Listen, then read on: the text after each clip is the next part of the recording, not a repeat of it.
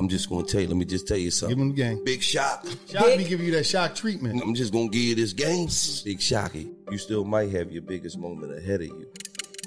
It's the Minute by Minute podcast because sometimes, sometimes you just need a minute. For a lot of people, the pandemic altered their careers and their aspirations for the worse. But some would say that it actually altered their careers and their aspirations for the better. And one of those people is this beautiful lady that I have with me from the West Coast, the wonderful Bad Kitty. So, how did you get started?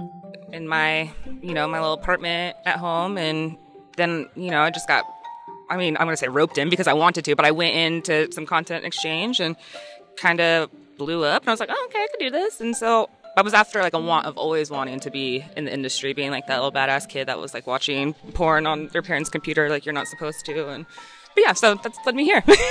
So, um, did you just start uh, doing OnlyFans right away? So I started Camming in 2017, and then that's when I had joined OnlyFans as well too. So back before it was cool, man. I'm kidding, but um, and then so I actually shot my first pro scene in 2019, and then one just most recently last month, what in September for a Browser. So that's when I'm really excited to come out. Okay, so what's the bonus and what's the bummer about being in um, this business?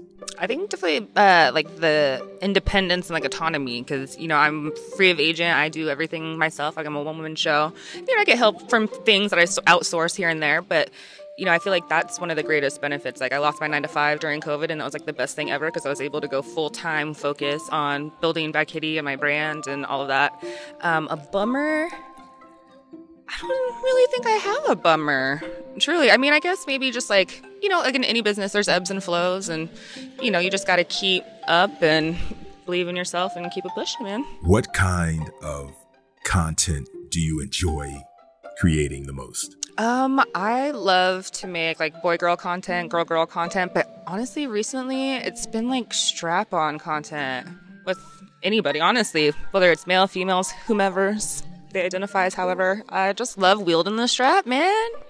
I think it's just the power. I mean, I think maybe you don't understand because you got the dick, and there's just like the, you know, society puts so much power in the dick. So it's like if I don't have it, but now I have it, and I put the strap on. Now I got, I got the pussy and the dick. eh, Ooh, I'm gonna tear it up. Whoa, whoa, whoa, wait, wait, wait, wait. So you use a strap on on guys' booties too, Yes, I have.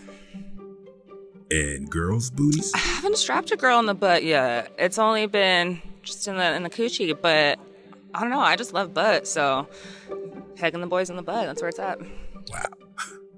Okay, so um, this is the part when I say give your social media, but I should really say just give your Twitter because the Insta won't give you your page back. So uh, how can everybody find you?